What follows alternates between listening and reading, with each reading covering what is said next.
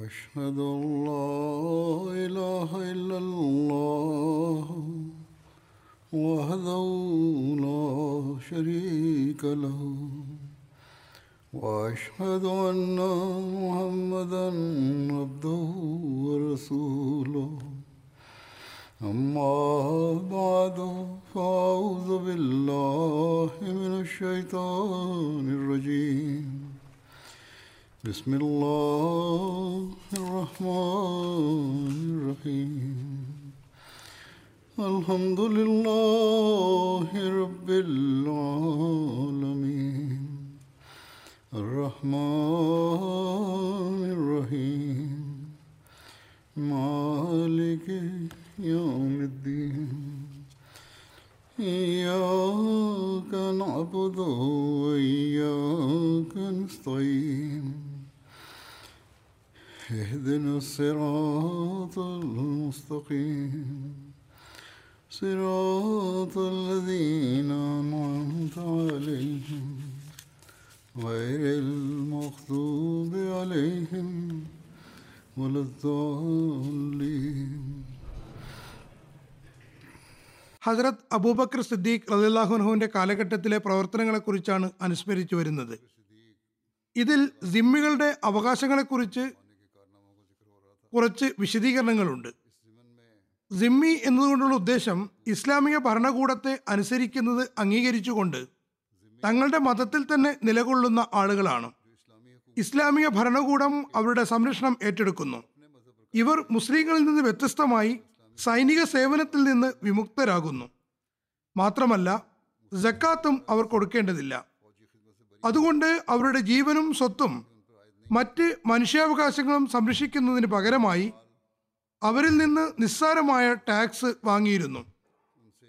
അത് പൊതുവിൽ ജിസിയ എന്നാണ് പറയപ്പെട്ടിരുന്നത്.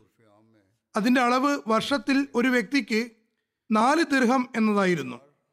ഇത് പ്രായപൂർത്തി എത്തിയ ആരോഗ്യവാനും ജോലി ചെയ്യാൻ ശേഷിയുള്ളവരുമായ ആളുകളിൽ നിന്ന് മാത്രമാണ് വാങ്ങിയിരുന്നത്. വൃദ്ധന്മാരും വികലാംഗരും നിസ്സഹായരും ആശ്രിതരും കുട്ടികളും ഇതിൽ നിന്ന് ഒഴിവായിരുന്നു.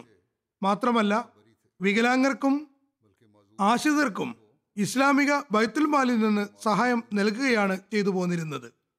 ഇറാഖിലെയും ഷാമിലെയും വിജയത്തിന് ശേഷം നിരവധി ഗോത്രങ്ങളും ജനവാസ മേഖലകളും ജിസിയുടെ അടിസ്ഥാനത്തിൽ ഇസ്ലാമിക ഭരണകൂടത്തിന്റെ പ്രജകളായി തീർന്നിട്ടുണ്ടായിരുന്നു.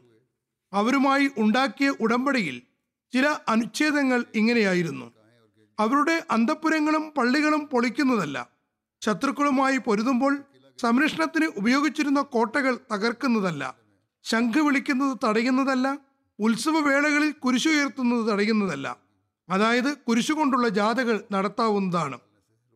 ഹസ്രത്ത് അബൂബക്കറിന്റെ ഖിലാഫത്ത് കാലത്ത് ഹീറ നിവാസികളുമായി ഹസ്രത്ത് ഖാലിദ് ബിൻ വലീദ് ഉടമ്പടി ഉണ്ടാക്കുകയുണ്ടായി. അതിൽ മറ്റ് കാര്യങ്ങൾക്ക് പുറമെ ഉണ്ടായിരുന്ന കരാറിൽ പറയുന്നു ജോലി ചെയ്യാൻ കഴിയാത്ത വൃദ്ധരെയും അതല്ലെങ്കിൽ രോഗം കൊണ്ടോ പ്രയാസങ്ങൾ കൊണ്ടോ വലിയുന്നവരെയും അതുപോലെ നേരത്തെ ധനവാനായിരുന്നുവെങ്കിലും പിന്നീട് ദരിദ്രരായി തീർന്നവരെയും അവരുടെ മതത്തിലെ ആളുകൾ സഹായിക്കുകയാണെങ്കിൽ അവരിൽ നിന്നും ജിസിയ ഒഴിവാക്കുന്നതാണ്. അതായത് ജിസിയ വാങ്ങുന്നതല്ല. അവർ ദാറുൽ ഹിജ്റത്തിൽ ദാറുൽ ഇസ്ലാമിലും അതായത് ഇസ്ലാമിക ഭരണം നിലനിൽക്കുന്ന സ്ഥലങ്ങളിൽ താമസിക്കുന്ന കാലം വരെയും അവരുടെ കുടുംബങ്ങൾക്കുള്ള ചെലവുകൾ മുസ്ലിങ്ങളുടെ ബൈത്തുൽ മാലിൽ നിന്നും പൂർത്തിയാക്കി കൊടുക്കുന്നതാണ്. പക്ഷേ അവർ ദാറുൽ ഹിജ്റത്തും ദാറുൽ ഇസ്ലാമും ഒഴിവാക്കി മറ്റ് രാജ്യങ്ങളിലേക്ക് പോവുകയാണെങ്കിൽ അവരുടെ കുടുംബത്തിന്റെ സംരക്ഷണം മുസ്ലിങ്ങൾക്ക് ആയിരിക്കുന്നതല്ല. ഒരു നിവേദനത്തിന്റെ അടിസ്ഥാനത്തിൽ ഹീറയിലുള്ള ആളുകളുമായി ഹജറത്ത് ഖാലിദ് വലിയതുണ്ടാക്കിയ ഉടമ്പടിയിൽ ഇങ്ങനെയും എഴുതിയിരുന്നു. വികലാംഗർക്കും ആശ്രിതർക്കും ലൗകിക കാര്യങ്ങൾ ഉപേക്ഷിച്ച പുരോഹിതർക്കും ജിസിയ മാപ്പായിരിക്കും. വിശുദ്ധ ഖുറാൻ ക്രോഡീകരണം എന്ന ഒരു വലിയ കർത്തവ്യവും ഹജരത് അബൂബക്കർ അൻഹുവിന്റെ കാലഘട്ടത്തിലാണ് ഉണ്ടായത് വിശുദ്ധ ഖുറാൻ ക്രോഡീകരണം ഹജറത്ത് അബൂബക്കറിന്റെ കാലഘട്ടത്തിലുണ്ടായ അനുപമവും മഹത്വമേറിയതുമായ ഒരു കർമ്മമായിരുന്നു. ഇതിന്റെ പശ്ചാത്തലം മുസൈലിമ കസാബുമായി ഉണ്ടായ യമാമ യുദ്ധവുമായി ബന്ധപ്പെട്ടിരിക്കുന്നു. യമാമ യുദ്ധത്തിൽ ആയിരത്തി ഇരുന്നൂറ് മുസ്ലിങ്ങൾ ഷഹീദായി. അതിൽ ഉന്നതരായ സഹാബാക്കളും ഹാഫിദീങ്ങളും വളരെ കൂടുതലുണ്ടായിരുന്നു. ഒരു നിവേദനത്തിന്റെ അടിസ്ഥാനത്തിൽ എഴുന്നൂറ് ഹാഫിസിങ്ങൾ ഷഹീദായി എന്ന് പറയപ്പെടുന്നു. ഈ ഒരവസ്ഥയിൽ അള്ളാഹു വിശുദ്ധ ഖുറാൻ സ്വരുക്കൂട്ടുന്നതിന് ഹസരത് ഉമർ അള്ളാഹുറുവിന്റെ മനസ്സിനെ സന്നദ്ധമാക്കുകയുണ്ടായി. അദ്ദേഹം ഹസരത്ത് അബൂബക്കറിനോട് അത് സംബന്ധിച്ച് പറയുന്നുണ്ട്. അതിന്റെ വിശദീകരണം സഹി ബുഖാരിയിൽ ഇങ്ങനെ വിവരിക്കുന്നു. ഉബൈദുബിന് സബാക്ക് വിവരിക്കുകയാണ് ഹസരത്ത് സെയ്ദ് ബിൻ സാബിത് പറയുന്നു യമാമക്കാരുമായുള്ള യുദ്ധത്തിന് ശേഷം ഹസരത്ത് അബൂബക്കർ അദ്ദേഹത്തെ വിളിച്ചു. അദ്ദേഹം പറയുകയാണ് അപ്പോൾ ഞാൻ കാണുന്നത് ഹസരത്ത് ഉമർ ബിൻ ഖത്താബ് അദ്ദേഹത്തിന്റെ അടുത്തിരിക്കുന്നതാണ് ഹസരത്ത് അബൂബക്കർ പറഞ്ഞു ഉമർ എന്റെ അടുത്ത് വന്നിരിക്കുന്നു. അദ്ദേഹം പറയുന്നു യമാമ യുദ്ധത്തിൽ നിരവധി ഖുറാൻ ഹാഫിദുമാർ ഷഹീദായി. ഞാൻ ആശങ്കപ്പെടുന്നത് വിവിധ യുദ്ധങ്ങളിൽ നിരവധി കാര്യമാരും ഹാഫിസുമാരും ഷഹീദായിക്കൊണ്ടിരുന്നാൽ വിശുദ്ധ ഖുറാന്റെ ഒരുപാട് ഭാഗങ്ങൾ നഷ്ടപ്പെട്ടു പോകുന്നതാണ്. അതുകൊണ്ട് അതിലത്ത് ഉമർ പറയുന്നു എന്റെ വീക്ഷണത്തിൽ താങ്കൾ വിശുദ്ധ ഖുറാൻ സ്വരുക്കൂട്ടാൻ കൽപ്പിച്ചാലും. ഹദ്രത് അബൂബക്കർ ഹദ്രത് സയ്യിദിനോട് പറഞ്ഞു നബി അലൈഹി സ്വലം ചെയ്യാത്ത ഒരു പ്രവൃത്തി എങ്ങനെയാണ് ഞാൻ ചെയ്യുക? അപ്പോൾ ഉമർ പറഞ്ഞു ഈ പ്രവൃത്തിയിൽ അള്ളാഹുവാണെ നന്മ മാത്രമേ ഉള്ളൂ. ഉമർ എന്നോട് ഈ കാര്യം എത്രമാത്രം ആവർത്തിച്ചു എന്നാൽ അള്ളാഹു ഈ പ്രവർത്തനത്തിന് എന്റെ മനസ്സിനെ സജ്ജമാക്കി. എനിക്കും ഉമറിന്റെതുപോലെ അഭിപ്രായമായി മാറി. ഹസ്രത് സെയ്ദ് പറയുന്നു ഹസ്രത്ത് അബൂബക്കർ പറഞ്ഞു അല്ലയോ സെയ്ദ് തീർച്ചയായും നീ യുവാവും യുദ്ധ ബുദ്ധിമാനുമാകുന്നു. അല്ലയോ സെയ്ദ് തീർച്ചയായും നീ യുവാവും ബുദ്ധിമാനുമാകുന്നു. ഞങ്ങൾ നിന്നെ ആരോപണങ്ങളിൽ നിന്നും ന്യൂനതകളിൽ നിന്നും വിശുദ്ധനായി മനസ്സിലാക്കുകയും ചെയ്യുന്നു. നീ റസൂദ്ദിൻമേനി സലല്ലാ അലൈഹി സ്വലമിന് വേണ്ടി വഹിയും എഴുതാറുണ്ടായിരുന്നു. ആയതിനാൽ നീ വിശുദ്ധ ഖുറാൻ തെരഞ്ഞുപിടിച്ച് അതിന് സ്വരുക്കൂട്ടുക. അതിൽ സെയ്ദ് പറയുകയാണ് അള്ളാഹുവാണെ ഒരു പർവതത്തെ ഒരിടത്ത് നിന്ന് മറ്റൊരിടത്തേക്ക് കൊണ്ടുപോകുന്ന ഉത്തരവാദിത്തമാണ് എന്നെ ഏൽപ്പിച്ചതെങ്കിൽ അത് ഖുറാൻ സ്വരുക്കൂട്ടാൻ കൽപ്പിച്ച അത്രയും പ്രയാസമുള്ള ജോലിയാകുമായിരുന്നില്ല. ഇപ്പോൾ എന്നെ ഏൽപ്പിച്ചിരിക്കുന്നത് ഒരു വലിയ ജോലിയാണ്. ഞാൻ പറഞ്ഞു തിരുനബി സല്ലാ അലൈവല്ലം ചെയ്യാത്തൊരു ചെയ്യാത്ത കർമ്മം നിങ്ങൾക്ക് എങ്ങനെ ചെയ്യാൻ കഴിയും? ഹസ്രത്ത് അബൂബക്കർ പറഞ്ഞു അള്ളാഹുവാണെ ഈ ജോലി പൂർണമായും നന്മയാകുന്നു. ഹസ്രത്ത് അബൂബക്കർ ഈ കാര്യം എത്രമാത്രം ആവർത്തിച്ചു എന്നാൽ അള്ളാഹു അതിനുവേണ്ടി എന്റെ ഹൃദയത്തെ സജ്ജമാക്കി. അതിനുവേണ്ടി ഹസ്രത്ത് അബൂബക്കറിന്റെയും ഉമറിന്റെയും ഹൃദയങ്ങളെ സജ്ജമാക്കിയതുപോലെ. അങ്ങനെ ഞാൻ വിശുദ്ധ ഖുറാന്റെ അന്വേഷണം ആരംഭിച്ചു. അത് ഞാൻ ഈന്തപ്പനയുടെ ശാഖകളിൽ നിന്നും വെളുത്ത കല്ലുകളിൽ നിന്നും ജനങ്ങളുടെ ഹൃദയങ്ങളിൽ നിന്നും സ്വരുക്കൂട്ടാൻ തുടങ്ങി. സൂറ തൗബയുടെ അവസാന ഭാഗം ഹദ്രത്ത് അബു ഹസീമ അൻസാരിയിൽ നിന്നാണ് കിട്ടിയത്. അദ്ദേഹത്തിൽ നിന്നല്ലാതെ മറ്റാരിൽ നിന്നും അത് കിട്ടിയില്ല. അത് ഇപ്രകാരമാകുന്നു. ലക്കത് ജാക്കും റസൂലും അംഫുസിക്കും അസീസും അലേഹി മാ അനിത്തും. ഇവിടെ മുതൽ സൂറ തൗബയുടെ അവസാനം വരെയും വിശുദ്ധ ഖുറാന്റെ ഈ ലിഖിത ഗ്രന്ഥം ഹജറത്ത് അബൂബക്കറിന്റെ വഫാത്ത് വരെയും അദ്ദേഹത്തിന്റെ പക്കൽ തന്നെയായിരുന്നു ഉണ്ടായിരുന്നത്. പിന്നീട് അത് ഹജറത്ത് ഉമർ അള്ളാഹുറുവിന്റെ ജീവിതത്തിൽ അദ്ദേഹത്തിന്റെ പക്കലാണ് ഉണ്ടായിരുന്നത്.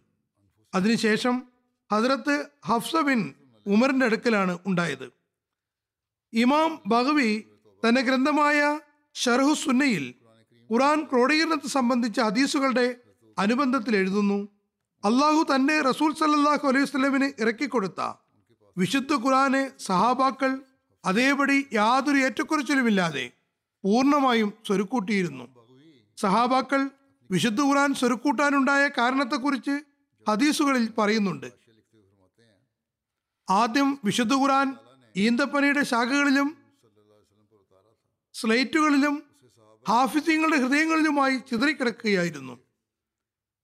ഹാഫിസീങ്ങൾ ഷഹീദാകുന്നതോടുകൂടി ഖുറാന്റെ കുറച്ചു ഭാഗമെങ്കിലും നഷ്ടപ്പെട്ടു പോകുമോ എന്ന് സഹാബാക്കൾക്ക് ആശങ്ക ഉണ്ടാവുകയും അങ്ങനെ അവർ ഹജറത്ത് അബൂബക്കറിന്റെ സവിധത്തിലെത്തി വിശുദ്ധ ഖുറാൻ സ്വരുക്കൂട്ടുന്നതിനെ കുറിച്ച് അഭിപ്രായപ്പെടുകയും ചെയ്തു. ഈ ജോലി എല്ലാ സഹാബാക്കളുടെയും യോജിപ്പിലാണ് ചെയ്തിരുന്നത്. അതുകൊണ്ട് തന്നെ അവർ വിശുദ്ധ ഖുറാനെ മുന്തിക്കുകയോ പിന്തിക്കുകയോ ചെയ്യാതെ നബി സല്ലാ അലൈഹി സ്വലം കേട്ട അതേപോലെ ക്രോഡീകരിക്കുകയുണ്ടായി. നബി സല്ലാഹു അലൈഹി വസ്ലം തന്റെ സഹാബാക്കൾക്ക് വിശുദ്ധ ഖുറാൻ കൽപ്പിച്ചിരുന്നു ഇന്ന് നമ്മുടെ മുന്നിലുള്ള മുസാഫുകളിൽ ഉള്ളതുപോലെ തികച്ചും അതേ ക്രമം അനുസരിച്ചാണ് അവരെ ഖുറാൻ പഠിപ്പിച്ചിരുന്നത്. ഈ ക്രമം ജിബിലിലാണ് നബി സല്ലാ അലൈഹി സ്വലമിനെ പഠിപ്പിച്ചു കൊടുത്തത്. അദ്ദേഹം ഓരോ ആയത്തിറങ്ങുമ്പോഴും നബി സല്ലല്ലാഹു അലൈഹി സ്വലമിനോട് ഇന്ന ആയത്ത് ഇന്ന സൂറത്തിലെ ഇന്ന ആയത്തിന് ശേഷം ചേർക്കണം എന്ന് പറഞ്ഞിരുന്നു.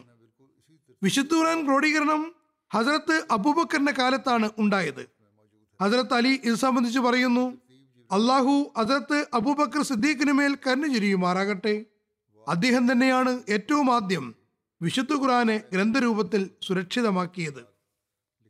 ഹസരത് മുസ്ലിമോദ് റളിയല്ലാഹു അൻഹു വിശുദ്ധ ഖുറാൻ ക്രോഡീകരണം സംബന്ധിച്ച് വിവരിച്ചുകൊണ്ട് പറയുന്നു അതുവരെയും വിശുദ്ധ ഖുറാൻ ഒറ്റ വാള്യത്തിൽ സ്വരൂപിച്ചിട്ടുണ്ടായിരുന്നില്ല. അഞ്ഞൂറ് വിശുദ്ധ ഖുറാൻ ഹാഫിദുമാർ യമാമ യുദ്ധത്തിൽ കൊല്ലപ്പെടുകയുണ്ടായി. അപ്പോൾ ഹസരത്ത് ഉമർ അബൂബക്കറിന്റെ അടുക്കലെത്തി പറഞ്ഞു ഒരു യുദ്ധത്തിൽ അഞ്ഞൂറ് ഖുറാൻ ഹാഫിസുമാർ ഷഹീദായിരിക്കുന്നു. ഇനിയും ഒരുപാട് യുദ്ധങ്ങൾ നമുക്ക് മുന്നിലുണ്ട്. ഇനിയും ഹാഫിസുമാർ ഷഹീദാക്കപ്പെടുകയാണെങ്കിൽ ജനങ്ങൾക്ക് വിശുദ്ധ ഖുറാനെ കുറിച്ച് സംശയങ്ങൾ ഉടലെടുക്കും. അതുകൊണ്ട് വിശുദ്ധ ഖുറാനെ ഒറ്റ വാല്യത്തിൽ സ്വരുക്കൂട്ടേണ്ടിയിരിക്കുന്നു. ഹജറത്ത് അബൂബക്കർ ആദ്യം നിരാകരിക്കുകയുണ്ടായി. എന്നാൽ അവസാനം അദ്ദേഹം പറഞ്ഞത് അംഗീകരിച്ചു. ഹജറത്ത് അബൂബക്കർ സെയ്ദുബിന് സാബിത്തിനെ ഈ ജോലിക്ക് വേണ്ടി നിശ്ചയിച്ചു. ഇദ്ദേഹം നബിസല്ലാ അലൈഹി സ്വലമിയുടെ കാലത്ത് വിശുദ്ധ ഖുറാൻ എഴുതിയിരുന്ന ആളായിരുന്നു. ഉന്നതരായ സഹാബാക്കളെയും അദ്ദേഹത്തിന്റെ സഹായത്തിന് വേണ്ടി നിശ്ചയിക്കുകയുണ്ടായി.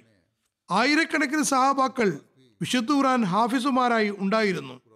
എന്നാൽ വിശുദ്ധ ഖുറാൻ എഴുതുന്ന സമയത്ത് ആയിരക്കണക്കിന് സഹാബാക്കളെ ഒരുമിച്ച് കൂട്ടാൻ സാധ്യമായിരുന്നില്ല. അതുകൊണ്ട് അതിർത്ത് അബൂബക്കർ ഇങ്ങനെ കൽപ്പിച്ചു. വിശുദ്ധ ഖുറാൻ ലിഖിത രൂപത്തിലുള്ള കുറിപ്പടികളിൽ നിന്ന് പകർത്തേണ്ടതാണ്. അതോടൊപ്പം ചുരുങ്ങിയത് രണ്ട് ഹാഫിദ്യങ്ങൾ അത് സാക്ഷ്യപ്പെടുത്തണമെന്നും പറഞ്ഞിരുന്നു. അങ്ങനെ വ്യത്യസ്ത തുകലുകളിലും എല്ലുകളിലും രേഖപ്പെടുത്തിയിരുന്ന വിശുദ്ധ ഖുറാനെ ഒരു സ്ഥലത്ത് സ്വരുക്കൂട്ടുകയുണ്ടായി. വിശുദ്ധ ഖുറാൻ ഹാഫിദുമാർ അതിനെ സാക്ഷ്യപ്പെടുത്തുകയും ചെയ്തു. വിശുദ്ധ ഖുറാനെ സംബന്ധിച്ച് എന്തെങ്കിലും സംശയത്തിനിടയുണ്ടെങ്കിൽ തന്നെ അത് റസൂൽ തിരുമേനി സലല്ലാ അലൈഹി സ്വലമിന്റെ ഒഫാത്തിനും ഈ ക്രോഡീകരണത്തിനും ഇടയിലുള്ള കാലഘട്ടത്തെക്കുറിച്ച് മാത്രമായിരിക്കും. പക്ഷേ എല്ലാ ദിവസവും ഖുറാൻ പാരായണം ചെയ്യപ്പെടുകയും ഓരോ റമദാനിലും ഉച്ചത്തിൽ മറ്റു മുസ്ലിങ്ങൾക്ക് കൽപ്പിച്ചു കൊടുക്കുകയും മുഴുവൻ ഗ്രന്ഥവും ആയിരക്കണക്കിന് ആളുകൾ ആദ്യം മുതൽ അവസാനം വരെ മനഃപ്പാടമാക്കുകയും ചെയ്ത ഗ്രന്ഥത്തെക്കുറിച്ച് അത് ഗ്രന്ഥ രൂപത്തിലും സ്വരുക്കൂട്ടിയിട്ടില്ല എന്നതിന്റെ പേരിൽ മാത്രം ഇത്തരം ഒരാക്ഷേപം ഏതെങ്കിലും ഒരു ബുദ്ധിമാന് അംഗീകരിക്കാൻ കഴിയുമോ? ഇരുപതിലധികം സഹാബാക്കൾ അത് എഴുതിയിരുന്നു. കഷ്ണം കഷ്ണമായ രൂപത്തിൽ അത് മുഴുവനും ലിഖിത രൂപത്തിൽ ഉണ്ടായിരുന്നു. അത് സ്വരുക്കൂട്ടുന്നതിന് വല്ല പ്രയാസവും ഉണ്ടാകുമായിരുന്നു. മാത്രമല്ല നബിസല്ലാ അലൈഹി സ്വലമിയുടെ കാലഘട്ടത്തിൽ ഖുറാൻ എഴുതിയിരുന്ന ഒരാൾക്ക് അത് മുഴുവൻ സ്വരുക്കൂട്ടുന്നതിൽ വല്ല പ്രയാസവും അനുഭവപ്പെടുമോ? മാത്രമല്ല അദ്ദേഹത്തിന് അത് ഹൃദയസ്ഥവുമായിരുന്നു. വിശുദ്ധ ഖുറാൻ എല്ലാ ദിവസവും പാരായണം ചെയ്തുകൊണ്ടിരുന്നു. എന്നിരിക്കെ അത് ഗ്രന്ഥരൂപത്തിലാക്കുമ്പോൾ എന്തെങ്കിലും തെറ്റുണ്ടാകുമോ? മറ്റ് ഹാഫിസിങ്ങൾ അത് കണ്ടുപിടിക്കുമായിരുന്നില്ലേ? ഇങ്ങനെയുള്ള സാക്ഷ്യങ്ങളിൽ സംശയങ്ങൾ ഉണ്ടാവുകയാണെങ്കിൽ ലോകത്ത് ഒരു തെളിവിനും നിലനിൽപ്പുണ്ടാകുന്നതല്ല. വാസ്തവത്തിൽ വിശുദ്ധ തുടർച്ചയായി നിലനിന്നു പോകുന്നത് പോലെ ലോകത്ത് മറ്റൊരു ലിഖിതവും തുടർച്ചയായി നിലനിന്നു പോന്നിട്ടില്ല. തുടർന്ന് അദ്ദേഹം മറ്റൊരു തെളിവ് പറയുന്നു. വിശുദ്ധ അതിന്റെ തനത് രൂപത്തിൽ തന്നെയുണ്ട്. യാതൊരു മാറ്റിമറിക്കലും ഉണ്ടായിട്ടില്ല. വിശുദ്ധ ഖുറാനിൽ മാറ്റത്തിരുത്തലുകൾ ഉണ്ടായി എന്നും അങ്ങനെയായിരുന്നു ഇങ്ങനെയായിരുന്നു എന്നെല്ലാം ഇന്ന് ആക്ഷേപങ്ങൾ ഉന്നയിക്കപ്പെടുന്നു. അതിനുള്ള മറുപടി ഇതാകുന്നു. ഹജറത്ത് മുസ്ലിമോ അള്ളാഹുർഹു ഒരു ആക്ഷേപത്തിന് മറുപടി നൽകിക്കൊണ്ട് പറയുന്നു ഒരു ആക്ഷേപം ഉന്നയിക്കപ്പെടുന്നത് തിരുനബി സല്ലാ അലൈഹി സ്വലമിയുടെ കാലഘട്ടത്തിൽ മുഴുവൻ ഖുറാനും രേഖപ്പെടുത്തിയിരുന്നില്ല എന്നാണ്. ഈ ആരോപണം ശരിയല്ല എന്നതാണ് അതിനുള്ള മറുപടി. റസൂൽ കരീം സല്ലാ അലൈഹി സ്വലമിയുടെ കാലത്ത് തീർച്ചയായും മുഴുവൻ ഖുറാനും രേഖപ്പെടുത്തിയിരുന്നു. രേഖപ്പെടുത്തിയിരുന്നില്ല എന്ന് പറയുന്നത് തെറ്റാണ്. രേഖപ്പെടുത്തിയിട്ടുണ്ട്. അതിലത്ത് ഉസ്മാൻ നിവേദനം ചെയ്യുന്നു. ഏത് ഭാഗം അവതരിക്കുമ്പോഴും നബി സ്വലം എഴുതുന്ന ആളുകളെ വിളിക്കുകയും അത് ഇന്ന ഭാഗത്ത് ചേർക്കുക എന്നും പറയുകയും ചെയ്തിരുന്നു. ഈ ഒരു ചരിത്രപരമായ തെളിവുണ്ടായിരിക്കെ വിശുദ്ധ ഖുർആൻ നബി സല്ലാ കാലഘട്ടത്തിൽ പൂർണമായും എഴുതിയിട്ടുണ്ടായിരുന്നില്ല എന്ന് പറയുന്നത് ബുദ്ധിശൂന്യതയാണ്. ഇനിയുള്ള പ്രശ്നം പിന്നെ എന്തിനാണ് അതിലത്ത് അബൂബക്കറിന്റെ കാലഘട്ടത്തിൽ രേഖപ്പെടുത്തി എന്നതാണ്?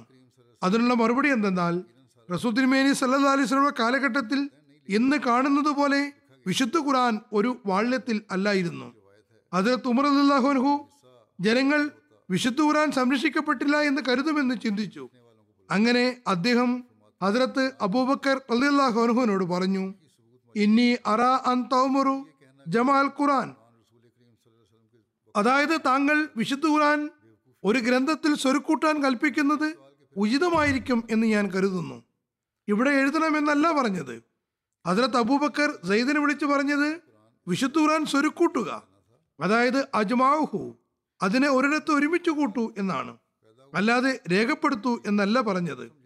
ചുരുക്കത്തിൽ ഈ വാക്കുകൾ വ്യക്തമാക്കി തരുന്നത് ആ സമയത്ത് വിശുദ്ധ ഖുറാന്റെ ഏടുകൾ ഒരുമിച്ച് കൂട്ടുക എന്നതായിരുന്നു കാര്യം. എഴുതുന്ന പ്രശ്നം തന്നെ ഉദിച്ചിരുന്നില്ല. ഹസ്രത്ത് അബൂബക്കറിന്റെ ഖിലാഫത്ത് കാലത്ത് വിശുദ്ധ ഖുറാൻ ഒരിടത്ത് സ്വരുക്കൂട്ടി. പിന്നെ അതിലത്ത് ഉസ്മാൻ പിന്നെ അതിലത്ത് ഉസ്മാന്റെ ഖിലാഫത്ത് കാലത്ത് അതിലുണ്ടായ ഒരു മുന്നേറ്റം എന്തായിരുന്നു എന്നാൽ അറേബ്യയിൽ മുഴുവനും മറിച്ച് മുസ്ലിം ലോകത്ത് മുഴുവനും ഒരൊറ്റ പാരായണ മുറയിൽ അത് ക്രമീകരിക്കുകയുണ്ടായി. ഹസ്രത്ത് ഉസ്മാന്റെ കാലഘട്ടത്തിൽ വിശുദ്ധ ഖുറാന്റെ പ്രചാരണത്തെക്കുറിച്ച് ഹസ്രത്ത് മുസ്ലിമോ വിവരിക്കുന്നു. ഹസ്രത്ത് അബൂബക്കറിന് ശേഷം ഹസ്രത്ത് ഉസ്മാന്റെ കാലത്ത് വ്യത്യസ്ത ഗോത്രങ്ങളിലുള്ള ആളുകൾ വിവിധ തരത്തിലാണ് വിശുദ്ധ ഖുറാൻ പാരായണം ചെയ്യുന്നത് എന്നും അമുസ്ലിങ്ങൾക്ക് മേൽ അത് മോശം പ്രതികരണം ഉണ്ടാക്കുമെന്നും ഖുറാൻ പല രൂപത്തിലാണെന്ന് ചിന്തിക്കുമെന്നും പരാതി വരികയുണ്ടായി. ആ പാരായണം എന്നുകൊണ്ട് ഉദ്ദേശിക്കുന്നത് ചില ഗോത്രക്കാർ ചില വാക്കുകൾ അകാരത്തോട് ഉച്ചരിക്കുമ്പോൾ മറ്റു ചില ആളുകൾ ഇകാരമായും വേറെ ചിലർ ഉകാരമായും വായിക്കുന്നു. ഇത് അറബി അല്ലാത്ത മറ്റൊരു ഭാഷയിലും കാണപ്പെടുന്നില്ല. അതുകൊണ്ട് അറബി അറിയാത്ത ഒരാൾ ഇത് കേൾക്കുമ്പോൾ പലരും പലതാണ് പറയുന്നത് എന്ന് മനസ്സിലാക്കാൻ ഇടയുണ്ട്. വാസ്തവത്തിൽ അവരെല്ലാം ഒരേ കാര്യമായിരിക്കും പറയുന്നുണ്ടാവുക. ആയതിനാൽ ഈ ഫിത്നയിൽ നിന്ന് രക്ഷപ്പെടുന്നതിന് ഹജരത്ത് ഉസ്മാൻ ഹജരത്ത് അബൂബക്കർ അലിഹുവിന്റെ കാലഘട്ടത്തിൽ രേഖപ്പെടുത്തിയ ഖുറാൻ പ്രതിയുടെ പകർപ്പുകൾ തയ്യാറാക്കി വിവിധ രാജ്യങ്ങളിലേക്ക് അയച്ചു. അതോടൊപ്പം തന്നെ അതിലുള്ള പാരായണ രീതി അനുസരിച്ച് അത് ഓതണമെന്നും മറ്റൊരു രീതിയിലും പാരായണം ചെയ്യരുതെന്നും കൽപ്പിച്ചു. അത് തുസ്മാൻ ചെയ്ത ഈ കർമ്മം ഒരിക്കലും അനുചിതമായിരുന്നില്ല. തിരുനബി സല്ലാ അലൈഹി കാലത്ത് അറബികൾ ഗോത്ര ജീവിതമാണ് നയിച്ചിരുന്നത്. അതായത് ഓരോ ഗോത്രവും മറ്റു ഗോത്രങ്ങളിൽ നിന്ന് അകന്നു കഴിഞ്ഞിരുന്നു. അതുകൊണ്ട് തന്താങ്ങളുടെ ഉച്ചാരണമാണ് ശീലിച്ചിരുന്നത്. അതായത് ഓരോരുത്തർക്കും അവരുടേതായ ഉച്ചാരണ ശൈലി ഉണ്ടായിരുന്നു. എന്നാൽ നബിസല്ലാ അലിസ്ലിന്റെ കൈകളിൽ ഒരുമിച്ച് കൂടിയതിന് ശേഷം അറബികൾ സംസ്കാര സമ്പന്നരായി. അറബി ഒരു സാധാരണ ഭാഷ എന്നതിലപ്പുറം ഒരു വൈജ്ഞാനിക ഭാഷയായി മാറി. നിരവധി അറബികൾ എഴുത്തും വായനയും ഉള്ളവരായി മാറി. അത് കാരണം ഏത് ഗോത്രത്തിൽപ്പെട്ട ആളായിരുന്നാലും വൈജ്ഞാനിക ഭാഷയിൽ ഉപയോഗിച്ചിരുന്ന രീതിയിൽ തന്നെ വാക്കുകൾ എളുപ്പത്തിൽ ഉപയോഗിക്കാൻ കഴിയുന്നവരായി തീർന്നു. അത് വാസ്തവത്തിൽ രാഷ്ട്രത്തിന്റെ ഭാഷ കൂടിയായിരുന്നു. ആയതിനാൽ എല്ലാവരും വൈജ്ഞാനിക ഭാഷയുടെ രീതി ഉപയോഗിക്കുന്നത് ശീലമുള്ളവരായി മാറി. എങ്കിൽ പോലും അവർക്ക് തങ്ങളുടെ ഗോത്രത്തിന്റെ ഉച്ചാരണമനുസരിച്ച് വിശുദ്ധ ഖുർആൻ ഓതാൻ അനുമതി ഉണ്ടായിരുന്നു. അത് അന്യ സമുദായങ്ങൾക്ക് വീഴ്ചയ്ക്ക് കാരണമായി തീർന്നു. അതുകൊണ്ട് അതിർത്ത് ഉസ്മാൻ മക്കയിലുണ്ടായിരുന്ന ഭാഷയ്ക്കനുസരിച്ച് വിശുദ്ധ ഖുറാനിൽ ചിഹ്നങ്ങൾ ഇട്ടുകൊണ്ട് എല്ലാ രാജ്യങ്ങളിലേക്കും ഖുറാന്റെ പകർപ്പ് വിതരണം ചെയ്തു. മാത്രമല്ല മക്കയുടെ ശൈലിയിലല്ലാതെ ഗോത്രങ്ങളുടെ ശൈലിയിൽ ഖുറാൻ പാരായണം ചെയ്യരുതെന്ന് കൽപ്പിക്കുകയും ചെയ്തു. ഈ കാര്യം മനസ്സിലാക്കാത്തത് കൊണ്ടാണ് യൂറോപ്യൻ എഴുത്തുകാരും മറ്റു സമുദായങ്ങളുടെ ഗ്രന്ഥകാരന്മാരും ഹജ്രത്ത് ഉസ്മാൻ ഖുറാൻ പുതിയതായി ഉണ്ടാക്കിയെന്നും ഉസ്മാൻ ഖുറാനിൽ പുതിയ മാറ്റങ്ങൾ വരുത്തിയെന്നും ആക്ഷേപിക്കുന്നത്. പക്ഷേ യാഥാർത്ഥ്യം ഈ വിവരിച്ചത് മാത്രമാണ്. ഹജ്രത് മസീമദ് അലി ഇസ്ലാം പറയുന്നു വിശുദ്ധ ഖുർആൻ തീർച്ചയായും വഹി മാത്രമാകുന്നു.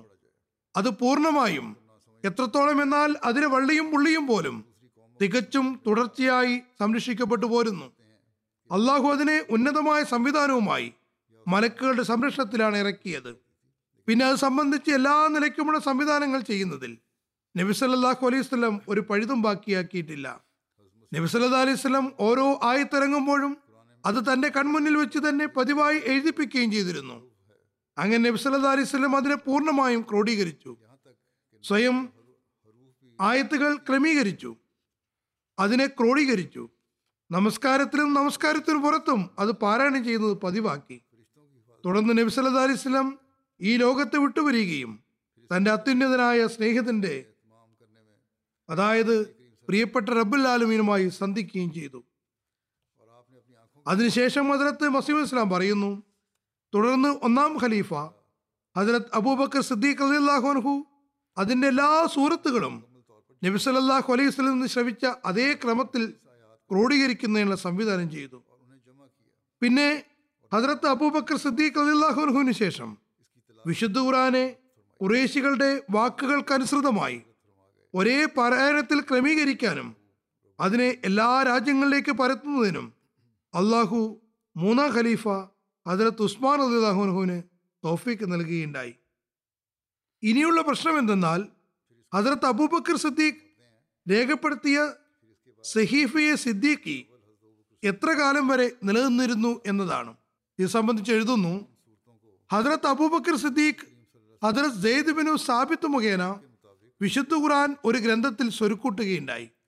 അതാണ് സഹീഫിയെ സിദ്ദീഖി എന്നറിയപ്പെടുന്നത്. ഇത് ഹജറത്ത് അബൂബക്കർ സിദ്ദീഖിന്റെ മരണം വരെയും അദ്ദേഹത്തിന്റെ പക്കൽ തന്നെയാണ് ഉണ്ടായിരുന്നത്. അതിനുശേഷം ഹസരത്ത് ഉമറിന്റെ അടുക്കലെത്തി. ഹസരത്ത് ഉമർ അത് ഉമ്മുൽ മുമിനീൻ ഹസരത്ത് ഹഫ്സയെ ഏൽപ്പിച്ചു. എന്നിട്ട് പറഞ്ഞു അത് ആർക്കും കൊടുക്കരുത്.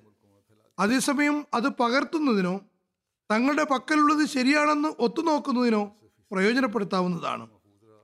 അങ്ങനെ ഹസരത്ത് ഉസ്മാൻ തന്റെ ഖിലാഫത്ത് കാലഘട്ടത്തിൽ ഹജറത്ത് ഹഫ്സയിൽ നിന്ന് താൽക്കാലികമായി വാങ്ങി അതിന്റെ ഏതാനും പകർപ്പുകൾ ഉണ്ടാക്കി. പിന്നെ അത് ഹദ്രത്ത് ഹഫ്സയ്ക്ക് തന്നെ തിരിച്ചു കൊടുക്കുകയും ചെയ്തു. ഹിജരി അമ്പത്തിനാലിൽ മർവാൻ മദീനയുടെ അധികാരിയായപ്പോൾ ഈ ഖുറാൻ പ്രതി ഹദ്രത്ത് ഹഫ്സയിൽ നിന്നും വാങ്ങാൻ ആഗ്രഹിച്ചു.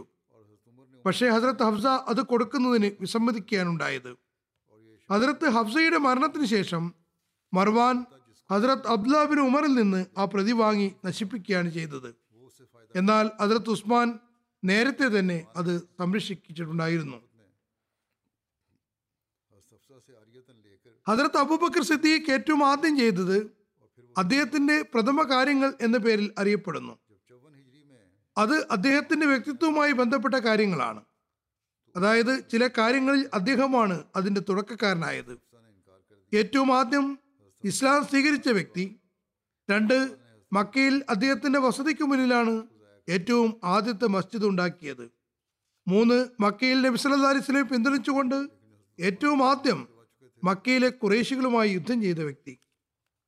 നാല് നിരവധി അടിമ സ്ത്രീ പുരുഷന്മാർ ഇസ്ലാമിന്റെ പേരിൽ ദ്രോഹിക്കപ്പെട്ടപ്പോൾ ഏറ്റവും ആദ്യം അവരെ വിലയ്ക്ക് വാങ്ങി സ്വതന്ത്രനാക്കിയ വ്യക്തി. അഞ്ച് ഏറ്റവും ആദ്യം വിശുദ്ധ ഖുറാനെ ഒരു ഗ്രന്ഥത്തിൽ സ്വരുക്കൂട്ടിയ വ്യക്തി. ആറ് വിശുദ്ധ ഖുറാൻ ഏറ്റവും ആദ്യം മുസഫ് എന്ന് പേര് നൽകിയ വ്യക്തി. ഏഴ് കുലഫായി റാഷിദീങ്ങളിൽ പ്രഥമൻ. എട്ട് നബ്സല്ലാസ്ലമിയുടെ ജീവിതകാലത്ത് അമീറുൽ ഹജ്ജായി നിയമിക്കപ്പെട്ട ആദ്യത്തെ വ്യക്തി. ഒമ്പത് നബ്സല്ലാസ്ലം ജീവിതകാലത്ത് മുസ്ലിങ്ങൾക്ക് ഇമാമത്ത് വഹിച്ച ആദ്യത്തെ വ്യക്തി. പത്ത് ഇസ്ലാമിൽ ബൈത്തുൽമാർ സ്ഥാപിച്ച ആദ്യത്തെ വ്യക്തി. പതിനൊന്ന് ഇസ്ലാമിൽ മുസ്ലിങ്ങൾ സ്റ്റേറ്റ്മെന്റ് നൽകിയ ആദ്യത്തെ ഇസ്ലാമിയ ഖലീഫ. പന്ത്രണ്ട് തന്റെ പിൻഗാമിയെ നാമനിർദ്ദേശം ചെയ്ത ആദ്യത്തെ ഖലീഫ. അതിലത്ത് ഉമറിനെ അദ്ദേഹം നാമനിർദ്ദേശം ചെയ്യുകയാണ് ഉണ്ടായത്. പതിമൂന്ന് ഖലീഫയായ സമയത്ത് പിതാവ് ജയിപ്പിച്ചിട്ടുണ്ടായിരുന്ന ആദ്യത്തെ ഖലീഫ. അദ്ദേഹം ഖലീഫയായ സമയത്ത് അദ്ദേഹത്തിന്റെ പിതാവ് അബൂ ഖുഹാഫ ജീവിച്ചിരിപ്പുണ്ടായിരുന്നു. പതിനാല് ഇസ്ലാമിൽ ഏറ്റവും ആദ്യമായി നബി സല്ലാ അലൈഹി സ്വലം വെളിപ്പേര് വെച്ചത് ഇദ്ദേഹത്തിനായിരുന്നു. പതിനഞ്ച് നാല് തലമുറകൾക്ക് സഹാബിയാകാൻ കഴിഞ്ഞ ആദ്യത്തെ വ്യക്തിത്വം പിതാവ് അബൂ കുഹാഫയും ഹസ്രത്ത് അബൂബക്കറും മകൻ ഹസ്രത്ത് അബ്ദുറഹ്മാൻ ബിൻ അബീബക്കറും പൗത്രൻ മുഹമ്മദ് ബിൻ അബ്ദുറഹ്മാൻ ബിൻ അബീബക്കറും സഹാബാക്കളായിരുന്നു. ഹസ്രത്ത് അബൂബക്കർ സിദ്ദീഖ് അള്ളാഹുവിന്റെ മേന്മയെ സംബന്ധിച്ച് രേഖപ്പെടുത്തിയിട്ടുണ്ട്. അദ്ദേഹത്തിന്റെ പരിശുദ്ധ രൂപവിശേഷത്തെ സംബന്ധിച്ച് ഹദ്രത്ത് ആയിഷ അലിള്ളാഹൻഹ പറയുന്നു അവർ ഒരു അറബിയെ കാണുകയുണ്ടായി. അദ്ദേഹം നടന്നു പോവുകയായിരുന്നു. ആ സമയത്ത് ഹദ്രത്ത് ആയിഷ തന്റെ പല്ലക്കിലായിരുന്നു. അവർ പറഞ്ഞു ആ വ്യക്തിയെക്കാളും അധികം ഹസ്രത്ത് അബൂബക്കറുമായി താതാത്മ്യമുള്ള ഒരാളെയും ഞാൻ കണ്ടിട്ടില്ല. നിവേദകൻ പറയുന്നു ഞങ്ങൾ ഹസ്രത്ത് ആയിഷയോട് ചോദിച്ചു താങ്കൾ ഞങ്ങൾക്ക് വേണ്ടി ഹസ്രത്ത് അബൂബക്കർ അലിള്ളാഹുവിന്റെ രൂപത്തെക്കുറിച്ച് പറഞ്ഞു തന്നാലും ഹജറത്ത് ആയിഷ പറഞ്ഞു ഹജറത്ത് അബൂബക്കർ വെളുത്ത നിറമുള്ള മെലിഞ്ഞ ശരീരപ്രകൃതമുള്ള ആളായിരുന്നു. കവിളിൽ മാംസം തീരെ കുറവായിരുന്നു. മുതുക് അല്പം വളഞ്ഞിട്ടുണ്ടായിരുന്നു. അദ്ദേഹത്തിന്റെ അരപ്പെട്ട അരയിൽ നിൽക്കുമായിരുന്നില്ല. താഴേക്ക് ഇറങ്ങിയിരുന്നു. മുഖത്ത് മാംസം കുറവായിരുന്നു. അതായത് മുഖം നിറഞ്ഞതായിരുന്നില്ല. കണ്ണുകൾ താഴേക്ക് കുഴിഞ്ഞിരുന്നു. നെറ്റി വലിപ്പമുള്ളതായിരുന്നു. ഇബിന് സീരിയൻ പറയുന്നു ഞാൻ ഹസ്രത്ത് അനുസബിന് മാലിക്കിനോട് ചോദിച്ചു ഹസ്രത്ത് അബൂബക്കർ ഡൈ ചെയ്തിട്ടുണ്ടായിരുന്നുവോ? അദ്ദേഹം പറഞ്ഞു അതെ മൈലാഞ്ചി കൊണ്ടും കത്തം കൊണ്ടും അദ്ദേഹം തന്നെ മുടിയും താടിയും നിറം പിടിപ്പിച്ചിട്ടുണ്ടായിരുന്നു. കത്തം ഒരു ചെടിയുടെ പേരാകുന്നു. അദ്ദേഹത്തിന്റെ ദൈവഭയത്തെയും തക്വയും സംബന്ധിച്ച് പറയുന്നു തിരുനബി സല്ലാഹു അലൈഹി വസല്ലം ഹജറത്ത് റബിയ ബിൻ ജാഫറിനും അതിലത്ത് അബൂബക്കറിനും കുറച്ച് ഭൂമി നൽകിയിരുന്നു. അവർക്കിടയിൽ ഒരു വൃക്ഷത്തെക്കുറിച്ച് അഭിപ്രായ വ്യത്യാസമുണ്ടായി. അതിലത്ത് അബൂബക്കർ തർക്കത്തിനിടയിൽ എന്തോ പരുഷമായി സംസാരിച്ചു. പിന്നീട് അദ്ദേഹത്തിന് അതേക്കുറിച്ച് ലജ്ജ തോന്നുകയുണ്ടായി.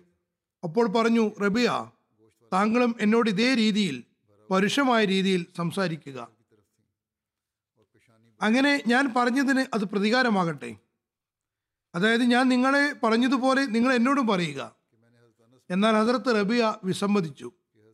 അവർ രണ്ടുപേരും നബിസല്ലാ അലൈഹി സ്വലമിയുടെ സവിധത്തിലെത്തി. എല്ലാ കാര്യങ്ങളും വിശദീകരിച്ചു.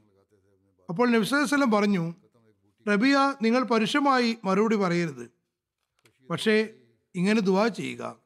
ഗഫർ അള്ളാഹു ലക്ക യാ അബാബക്കർ. അബൂബക്കർ അള്ളാഹു താങ്കൾക്ക് പുറത്തു തരട്ടെ. അതിരത്ത് റബിയ അങ്ങനെ തന്നെ ചെയ്തു. അതിർത്ത് അബൂബക്കർ ഇത് കേട്ടപ്പോൾ എത്രമാത്രം പ്രഭാവിതനായെന്നാൽ അദ്ദേഹം വാവിട്ട് കരഞ്ഞ് തിരിച്ചുപോയി ഒരു നിവേദനത്തിൽ പറയുന്നു ഹദ്രത്ത് അബൂബക്കർ സിദ്ദീഖ് ഒരു മരത്തിനു മുകളിൽ ഒരു പക്ഷിയെ കണ്ടു.